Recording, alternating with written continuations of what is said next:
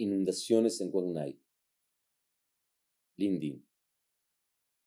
Sí, acá se inunda todos los años y todos los años perdemos todo nuestro ganado, todas nuestras posesiones y aún así no nos desplazamos a otra provincia, simplemente no nos desplazamos. Todos los años la inundación se vuelve más severa, parece que en el mundo hay cada vez más agua y cada vez más agua en el mundo. Lo peor es que el agua ya no retrocede por completo después de una inundación, sino que nos llega hasta los tobillos adentro de la casa. La solución que encontramos es levantar el piso.